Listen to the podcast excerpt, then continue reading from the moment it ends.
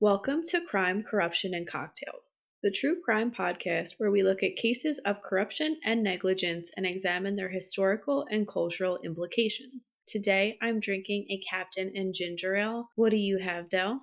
I am drinking a virgin mojito, and on this week's episode, we're going to look at the QAnon conspiracy that has taken over right wing politics. The idea behind this is that a group of Satan worshiping pedophiles mainly consisting of what they see as elitist Democrats, politicians, journalists, entertainment moguls, and other institutional figures, control much of what they term the deep state government. The deep state is focused on undermining former President Trump with the aid of the media and entertainment outlets. In order to comprehensively discuss this topic, we are going to be talking about very sensitive topics, including child abuse and suicide. Although the Q and QAnon is still a mystery, Q has been described as a high ranking military officer, a group of people, or even Donald Trump himself. The idea can be traced back to Tracy Diaz and two 4chan moderators with the screen names of Pamphlet Anon and Baruch the Scribe. Diaz is a YouTube creator who releases videos related to right wing politics, including Pizzagate and the WikiLeaks release. They stated their goal was to build a large following for QAnon to expose the satanic and pedophilic activities of left wingers and their policies. On November 3, 2017, just six days after the first 4chan post from Q, Diaz posted a video entitled Q Clearance Anon Is This Hashtag Happening? in which she introduced the conspiracy to her audience. In order to reach a more mainstream audience, QAnon moved to Reddit.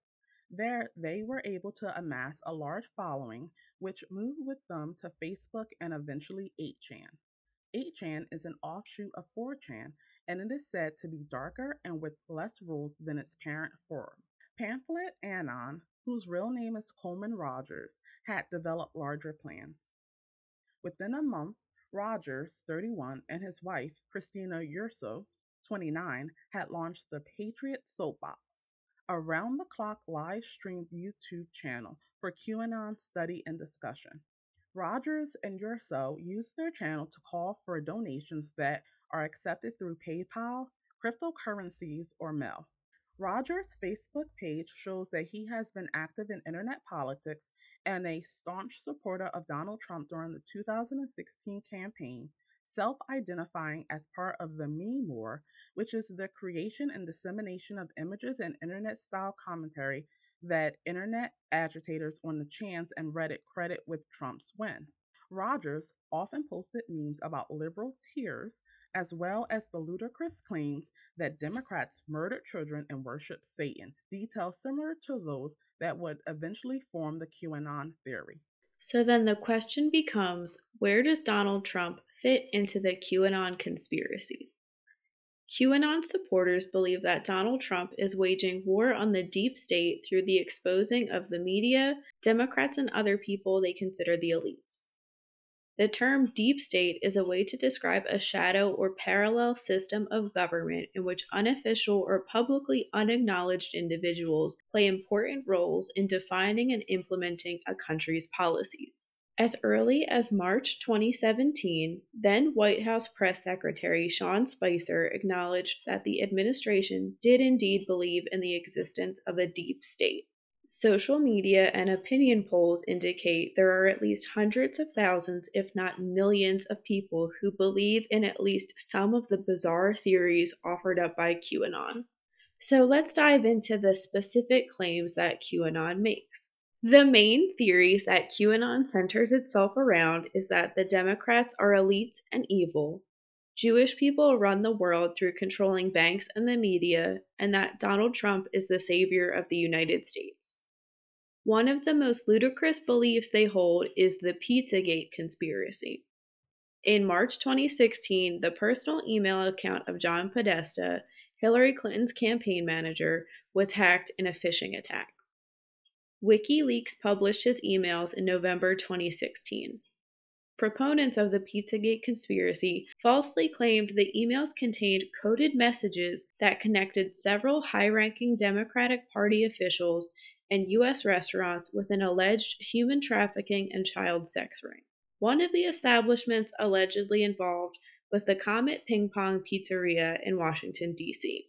As Pizzagate spread, Comet Ping Pong received hundreds of threats from the theory's believers. The restaurant's owners and staff were harassed and threatened on social media websites, and the owner received death threats. In an interview with NPR on November 27, 2016, Comet Ping Pong owner James Alefantis referred to the conspiracy theory as, quote, an insanely complicated, made up, fictional, lie based story, end quote, and a coordinated political attack.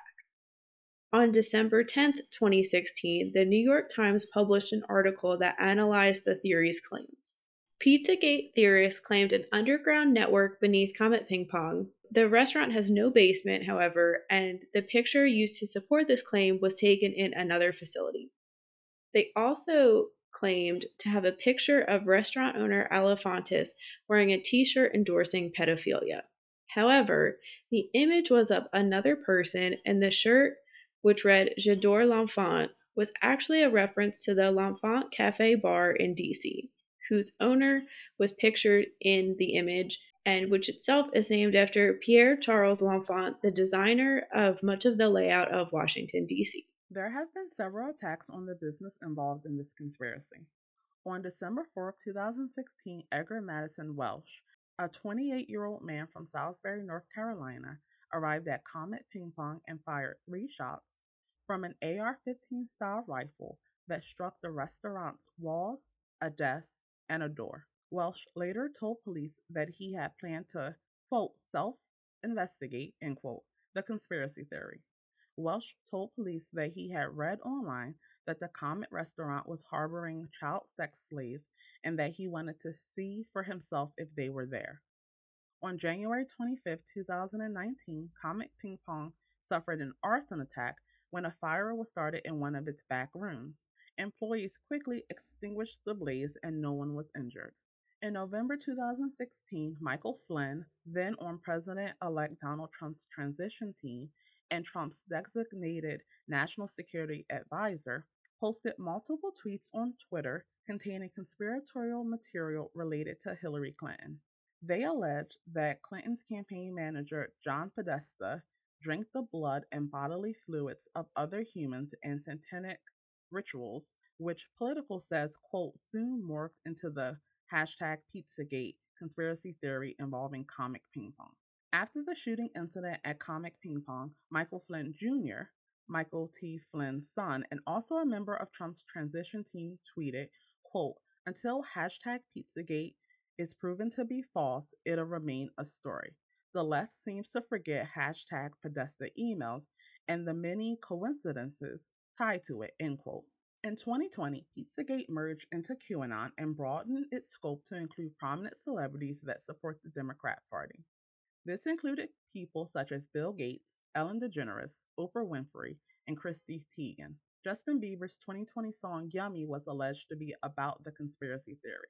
A related conspiracy theory known as, quote, Frazzle Rip emerged in 2018, falsely claiming that an extreme snuff film recovered from Anthony Weiner's stolen laptop and circulated on the dark web showed Hillary Clinton and Huma Abedin raping and murdering a young girl, drinking her adrenochrome rich blood in a satanic ritual, and taking turns wearing the girl's face like a mask. The belief that the Clintons are evil and satanic is prevalent in other beliefs that QAnon holds. This includes the belief that the Clintons are directly responsible for more than 50 deaths. Such accusations have been around at least since the 90s, when a film called The Clinton Chronicles, produced by Larry Nichols and promoted by Reverend Jerry Falwell, accused Bill Clinton of multiple crimes, including murder. The following are some examples and the facts behind them. C. Victor Raiser II was National Finance co chairman for Bill Clinton. He died in a plane crash along with his son and three others on July 30, 1992, during a fishing trip.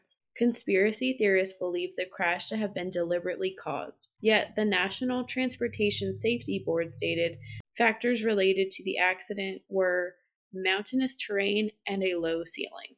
Mary Mahone was a White House intern who, in the early summer of 1997, was gunned down outside a Starbucks in the Georgetown suburb of Washington, D.C. The robber entered the store and shot Mahone after she attempted to take his gun. He then shot the other two Starbucks employees and fled, afraid the cops would show up.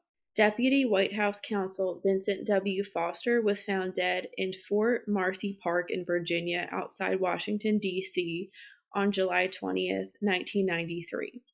An autopsy determined that he was shot in the mouth and no other wounds were found on his body. His death was ruled a suicide by five official investigations. The unsolved 2016 murder of Democratic National Committee staff member Seth Rich prompted conspiracy theorists to speculate that Hillary Clinton arranged his death. The theory was based on a Fox News report, later retracted, that Rich had been responsible for WikiLeaks' release of DNC emails during the 2016 United States presidential campaign. Various elements of this theory have been promoted by prominent right wing figures, including Alex Jones, Newt Gingrich, and Sean Hannity. Convicted sex offender Jeffrey Epstein, being held on federal charges of child sex trafficking was found dead in his cell at the High Security Metropolitan Correctional Center in Manhattan on August 10, 2019. An official autopsy later declared it suicide by hanging. Hours after Epstein's death, Trump retweeted claims that Epstein's death was related to Clinton, including the hashtag Clinton body count. Lynn Patton, a Trump appointee at HUD, said, quote, Hillaried, end quote, and used the hashtag Vince Foster Part 2 in an Instagram post about Epstein's death. QAnon also believes that the Mueller investigation is actually a counter coup led by Trump, who pretended to conspire with Russia in order to hire Mueller to secretly investigate the Democrats. They think the CIA installed North Korean leader Kim Jong un as a puppet ruler. The Rothschild family leads a satanic cult, and typically the allegations revolve around investigators using existing satanic cults to lure and blackmail left wing activists. The last false belief of QAnon that we are going to discuss is their belief that Donald Trump did not lose the 2020 United States presidential election to then Vice President Joe Biden. To fully examine this claim, we need to give some background. In March of 2020, the country started shutting down non essential businesses and services due to COVID. They also recommended limiting crowd sizes and wearing masks to slow the spread. This caused people to start thinking about how to safely carry out elections, specifically the general election that was scheduled for November 3rd. The safest option was to allow people to vote by mail. Five states Colorado, Hawaii, Oregon, Utah, and Washington were already carrying out all mail ballot elections. This was extended to other states, including California, New Jersey, Nevada, and Vermont. The rest of the states had some degree of absentee voting allowed, including ones that required a valid reason. Since the pandemic and adherence to CDC guidelines have become a very partisan issue, Many political analysts predicted that the Democrats would primarily be voting by mail and Republicans would be voting in person in the states that they could. They added that this means on election night, it could appear that Trump was winning, while states that were still counting mail in ballots. And they also theorized that the results would not be available that night. The analysts were right about both of these things as Trump was leading at the end of election night and Biden wasn't projected as the winner of the 2020 election until November 7th. This followed the past tradition of media outlets calling elections and projecting a winner. In past elections, the loser would then call the winner to congratulate them and then publicly concede and call for unity. This is not what happened in 2020, with Trump claiming that there was voter fraud and that mail in voting was unconstitutional. He had started saying this before the election, stating that if he lost, it was because of fraud.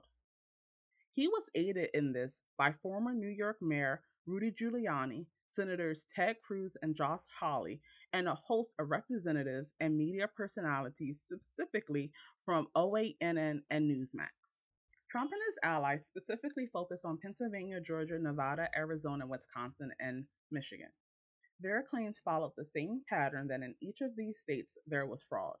They will often say that dead people voted, people voted multiple times, ballot for Trump was thrown out and that laws that allowed mail in ballots did not go through the proper channels like going through the state's Congress. They accused governors, both Democratic and Republican, of working against Trump voters and suppressing their vote. There was no basis for these claims and no evidence was presented proving it. This did not matter to QAnon. Many mainstream Republicans, such as then Senate Majority Leader Mitch McConnell and Lindsey Graham, continued to support these claims. This was until the Electoral College certified the election results, with Biden winning 306 votes and Trump winning 232 votes. Many viewed this as the final hurdle to cross, especially since Trump's team had lost over 60 court cases, including one that was petitioned by the state of Texas to the Supreme Court. The final process for the presidential election in the United States is for Congress to certify the vote. This was scheduled for January 6, 2021. It includes the vice president reading the votes and does allow for the members of Congress to object. Then Vice President Mike Pence indicated he would not object. He noted he did not have the constitutional authority to challenge the Electoral College votes. Senator Josh Hawley stated he would object, and all that was needed was a member of the House of Representatives to object with him. Many representatives came forward to support Hawley. He also gained support in the Senate from Ted Cruz and then Senator Kelly Loeffler. They plan to object to Pennsylvania, Georgia, Nevada, Arizona, Wisconsin, and Michigan. At the same time of the certification, President Trump and his allies held a rally under the slogan Stop the Steal in the Ellipse outside the National Mall. During his speech, Trump stated they would go down to the Capitol. The certification started as normal, with both houses certifying Alabama and Alaska. While the houses were separately considering an objection to accepting Arizona's electoral votes that had been raised by Representative Paul Gosar and endorsed by Senator Ted Cruz, the Trump supporters, including QAnon adherents and Proud Boys, stormed the Capitol building. This ended with five people dead, including Ashley Babbitt, who was shot while trying to enter a restricted area. She was a known follower of QAnon and a Trump supporter. Mitch McConnell and Speaker of the House Nancy Pelosi strongly condemned the attacks and vowed that the certification would not be delayed any longer. Many people, including Loeffler, stated they would no longer support rejecting the electoral votes, so the only other state that was objected to was Pennsylvania. At 3:41 a.m. on January 7th, Congress confirmed the outcome of the Electoral College vote. Biden's 306 votes to Trump's 232, with Pence declaring that Biden and Harris would take office on January 20th. So, Jenny, the QAnon conspiracy is one of the things that has affected the political realm in a way that I don't think most people anticipated. There are several members of Congress that believe in the conspiracy, such as Marjorie Taylor Greene. What are your thoughts about this wild conspiracy?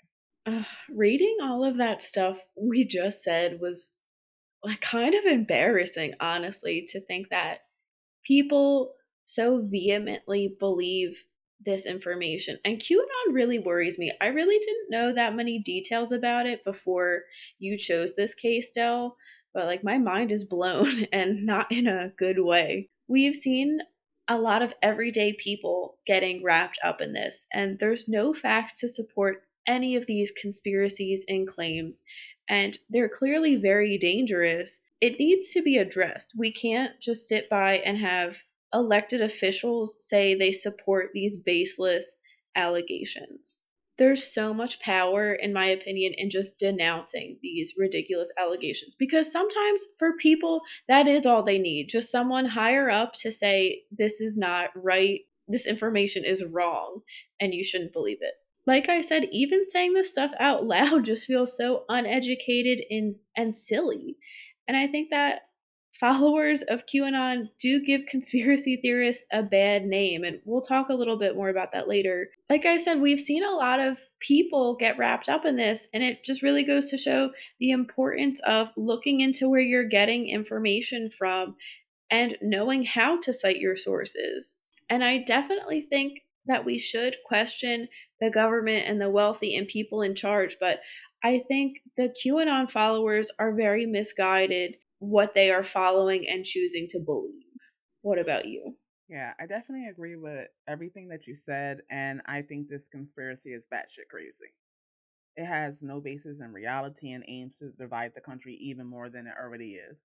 And really, it's so wild to me that Republicans have not done more to control this element of their party. I don't know why they think having QAnon adherents in their party makes them look good. It doesn't. It makes them look like they don't know what they're talking about. It makes it look like they're sore losers. And it makes them look like they will believe anything that's said to them as long as Donald Trump agrees. And if the Republican Party continues to be the party of Trump and not the party of the people that they're supposed to be fighting for, they're going to have a very hard time regaining power.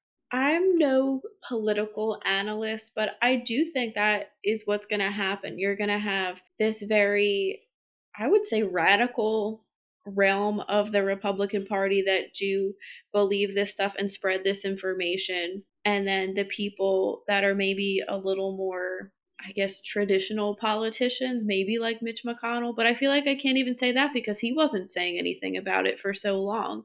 I know that he recently said that um, Marjorie Taylor Greene believed in like loony lies or something, but I think he called stuff like this a cancer in the Republican Party, but it's going to bite them in the ass, like you're saying, because they clearly do just want to do whatever will keep them in power, whatever appeals to their supporters. So if it's saying, crazy stuff like shootings didn't actually happen and that Trump is our savior, then they'll do that. And it makes them look very spineless. And I by no means think that Democrats are perfect and, you know, we should trust all of them, but I don't see them out here believing these wild conspiracy theories and telling their supporters to believe them.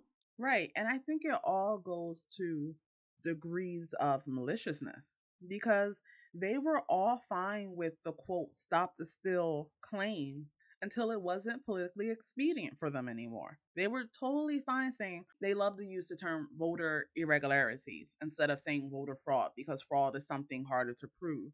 But just doing that, you were giving fuel to the fire. You were giving them an outlet and a voice and seemingly giving them your support and then you know you do the 180 when reality finally sets in for you and you know that trump is no longer going to be president. Then you're like okay i don't need him anymore. He's not president. Why am i going to follow him? Mitch mcconnell currently is the highest ranking republican and now he has the confidence to say people like marjorie taylor greene are loonies and that the qanon conspiracy is a cancer to republicans. That would have been really nice to hear six months ago. I really hope that people in America, regardless of what side you're on, can see through this because to me, I think it's frankly insulting the way some of these Republican leaders have flipped flopped back and forth. And they are very clearly doing what is convenient for them to save their asses. And I want people to say to them, no, we're not going to buy that anymore. We know what you said four years ago all your support. We know you were quiet about all the terrible things Donald Trump did this whole time. And now that he's finally out of power, you can say, well, you know, I don't agree with that. How do they really think that makes them look? They're not some hero. I do agree better late than never, but it's still kind of bullshit at the same time. Right. Well, it reminds me a lot of the mask um situation, like where they're like, we're not going to wear them. And then all of a sudden it's like, oh, okay, I guess we're going to wear them. Well, it would have been nice for you to do that months ago where it could have made a really big difference. You doing it now, okay, yes, better late than never, but you have to acknowledge the harm you did in delaying your acceptance of it. And I don't feel like they have. I agree. And the exact same thing with the vaccines. They were like the first in line to get these vaccines. So, we're going to start this episode's discussion by looking at something that is at the core of most QAnon believers, and that is the victimhood complex. Of course, people of all political ideologies can have it, but QAnoners take their supposed victimhood to the ultimate extremes. In clinical psychology, a victim complex describes a personality trait of persons who believe that they are constantly the victim of the harmful actions of others, even when made aware of evidence to the contrary. We all feel um, episodes of guilt and shame, but someone that has a very strong victimhood complex, they think that everything is against them. Everyone is against them. If you disagree with me, it's because you personally want to do me harm. And they also feel like their feelings need to be the center of the world. They're always looking for someone bigger or something bigger. They always want to feel like they can grab someone who understands their victimhood. And for QAnoners, that person was Donald Trump. We see Donald Trump really play into a lot of people's fear and vulnerability and say he's going to make things better for people. And a lot of people obviously believed that, and a lot of people still do believe that, that he changed the world for them. And him acknowledging QAnon and basically saying, like, yeah, I know how much they love me, that's him kind of stroking their egos and making them feel good about themselves. I mean, it's your leader telling you you're doing a great job and I'm so happy to have you on my side. That would make anybody feel good. Right, I definitely agree. And unfortunately, the victim mentality leads people to become insular and fall into their own echo chambers. This has created extremes on both sides of the political spectrum. So, we're going to look at two examples one on the right wing which is the Proud Boys, and one on the left wing, which is Antifa. Founder of the Proud Boys, Gavin McInnes, describes them as a pro Western group dedicated to male bonding, socializing, and the celebration of all things related to Western culture. They were formed in 2006 and are typically seen wearing black and yellow Fred Perry polo shirts. And they go through a four level initiation process the first level is an initiate must publicly state, quote, I am a proud Western chauvinist. I refuse to apologize for creating the modern world, end quote. Level two is that the initiate must endure a beating by his comrades while reciting the names of five breakfast cereals. This is to demonstrate adrenaline control and in a leaked video, it showed that the ritual was actually far less violent than what McInnes was describing when he was sort of bragging about how boisterous and how strong and how violent these uh, initiation rituals were. Initiates are also told to limit masturbation to once per month, and the idea behind this ban is that they believe porn is making men weak and keeping them from forming real relationships with women. At the third level, initiate must get a Proud Boys tattoo, and they have some common variants. It's just getting like Proud Boys tattooed on you, or P O Y B, which is proud of your boy. Also, sometimes they get the Swahili word for freedom. And the last level is an honorary degree awarded for, quote, a material sacrifice or service by a brother, end quote. McInnes said in an interview that the fourth degree is awarded for a quote major fight for the cause. You get beat up, kicked the crap out of an Antifa, end quote. But he later backpedaled, saying it, quote, obviously doesn't mean you go to someone's house or even pick a fight with one at a rally. Fourth degree is a consolation prize for being thrust into a shitty situation and surviving. End quote. Jason Kessler was the primary organizer of the deadly 2017 Unite the Right rally in Charlottesville. And that was the one where unfortunately a young lady was ran over. And he is a former Proud Boy. McInnes has repeatedly advocated brutal tactics when dealing with the Proud Boys' sworn enemies, anti fascist counter protesters, otherwise known as Antifa. So, like Dell said, on the far left I guess you would say, is Antifa. Antifa is a loose collection of groups, networks, and individuals who believe in active, aggressive opposition to far right wing movements. Their ideology is rooted in the assumption that the Nazi Party would never have been able to come to power in Germany if people had more aggressively fought them in the streets in the 1920s and 30s. Most people who show up to counter or oppose white supremacist public events are peaceful demonstrators, but when Antifa show up, as they frequently do, they can increase the chances that an event may turn violent. Antifa have expanded their definition of fascist and fascism to include not just white supremacists and other extremists, but also many conservatives and supporters of President Trump. Away from rallies, they engage in doxing, which is exposing their adversaries' identities, addresses, jobs, and other private information. This can lead to their opponents being harassed or losing their jobs, among other consequences. Different localities have Antifa populations of different strengths, but Antifa are also sometimes willing to travel hundreds of miles to oppose a white supremacist event.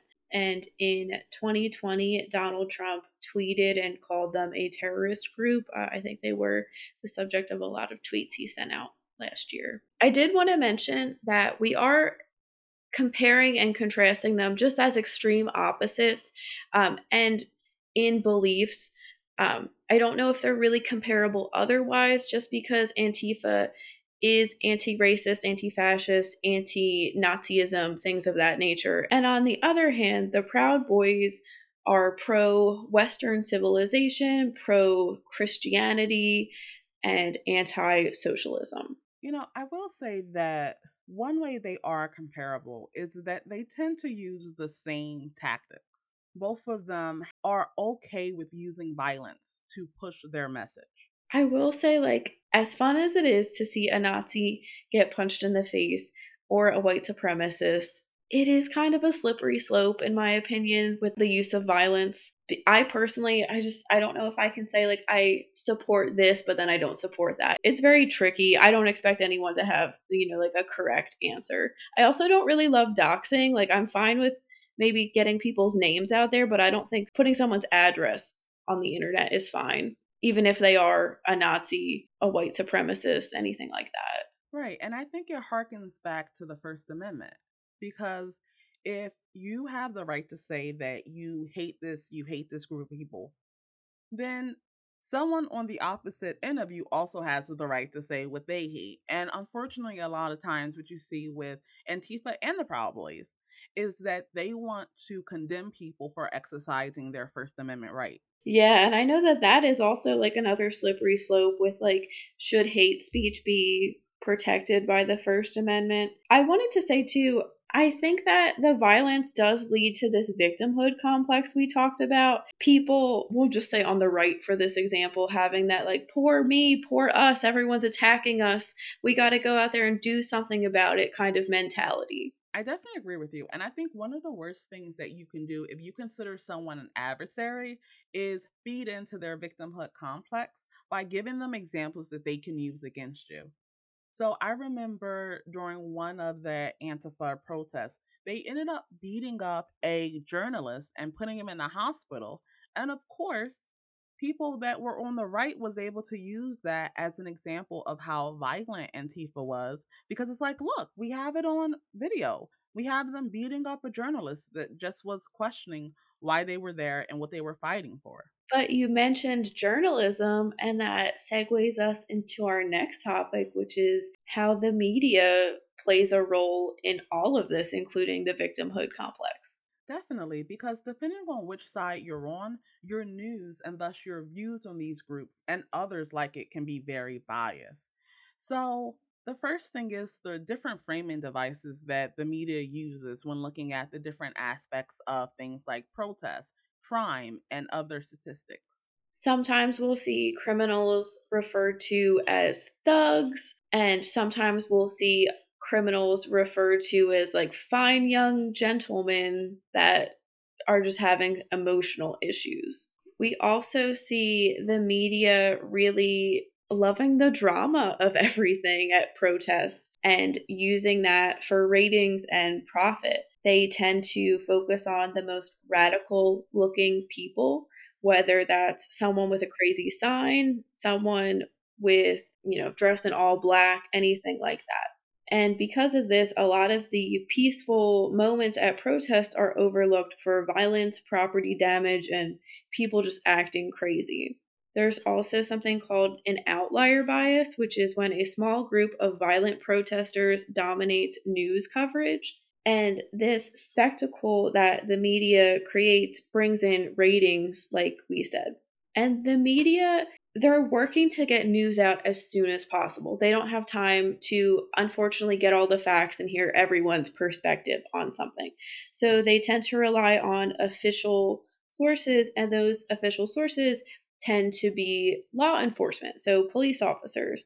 So we'll often see protests from a law enforcement officer's perspective. So that would be how much violence there was, how much arrest there was, how much backlash against the police there was, anything like that. And that's easier for them to make a short segment out of.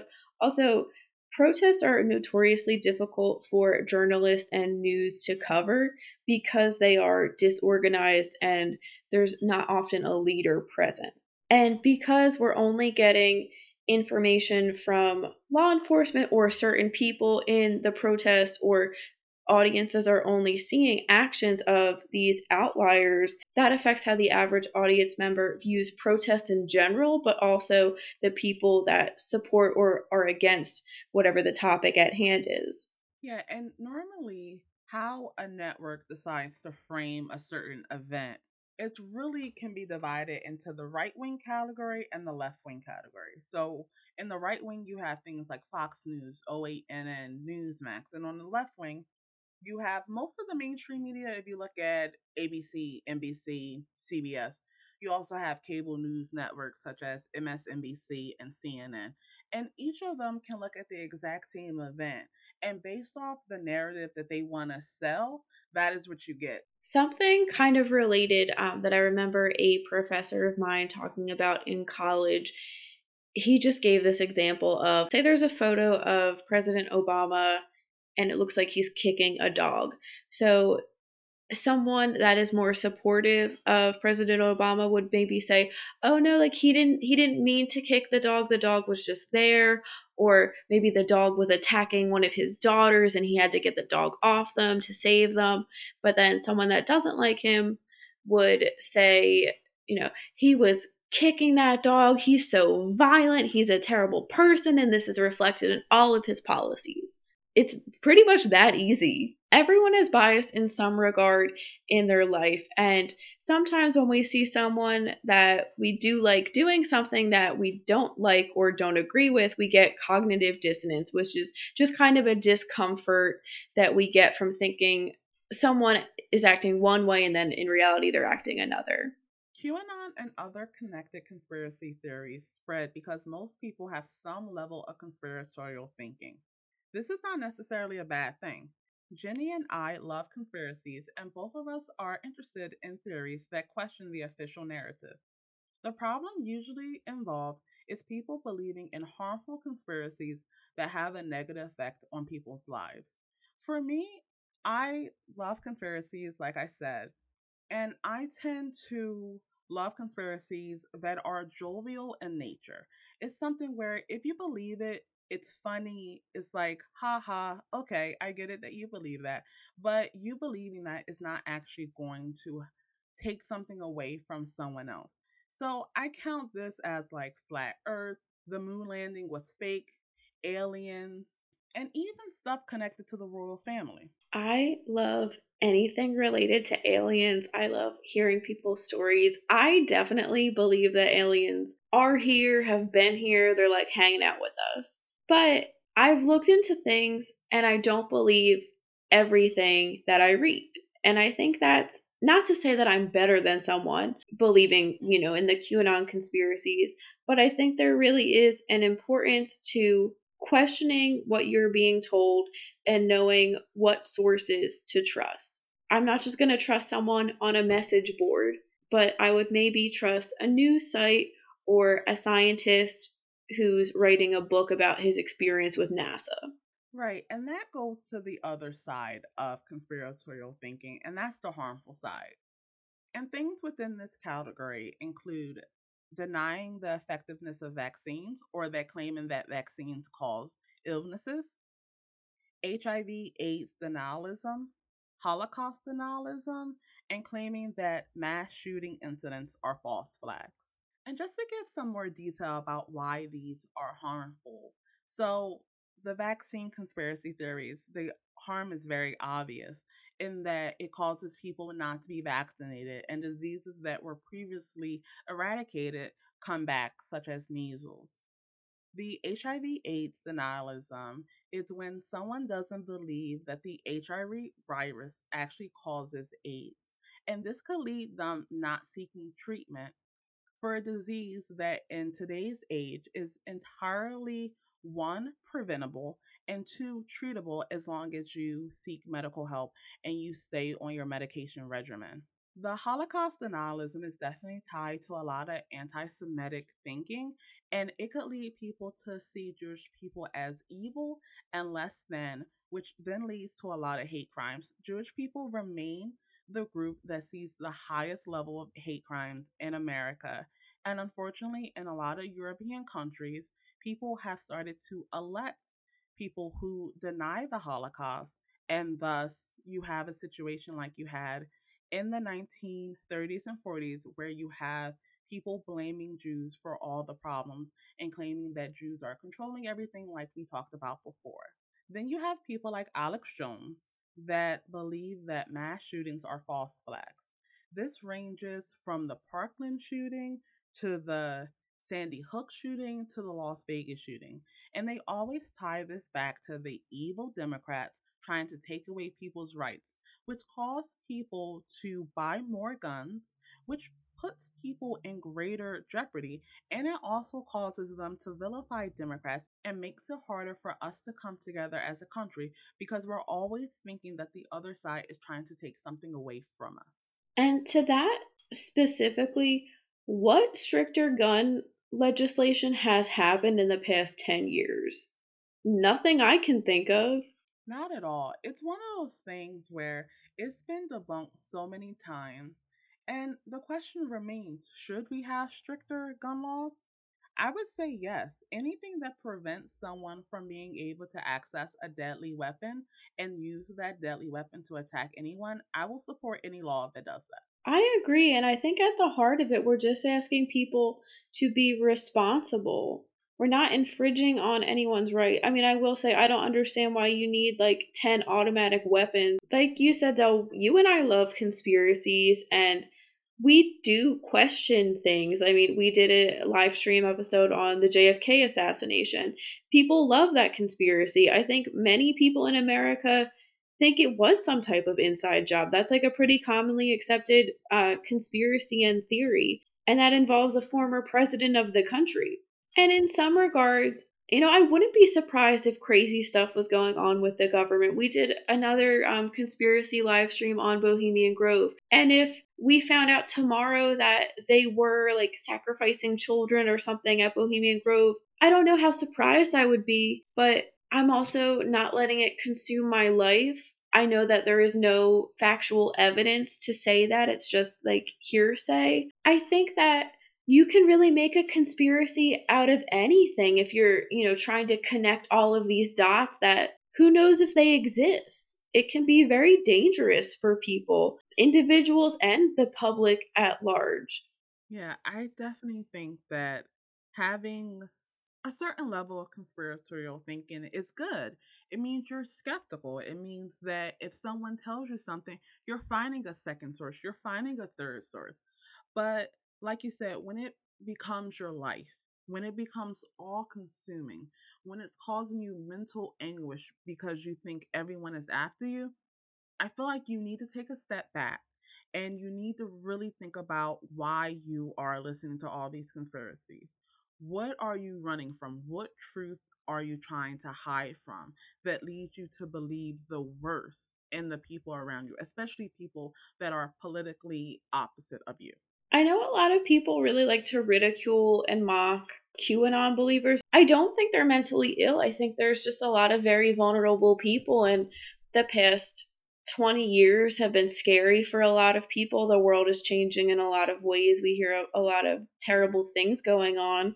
So it only makes sense for people to seek a community and to look for answers. And some people just it's easy to fall down a, any kind of rabbit hole. I know I go on YouTube and like 10 hours later, I've watched every recommended video on there. And I feel like it's not that dissimilar, really.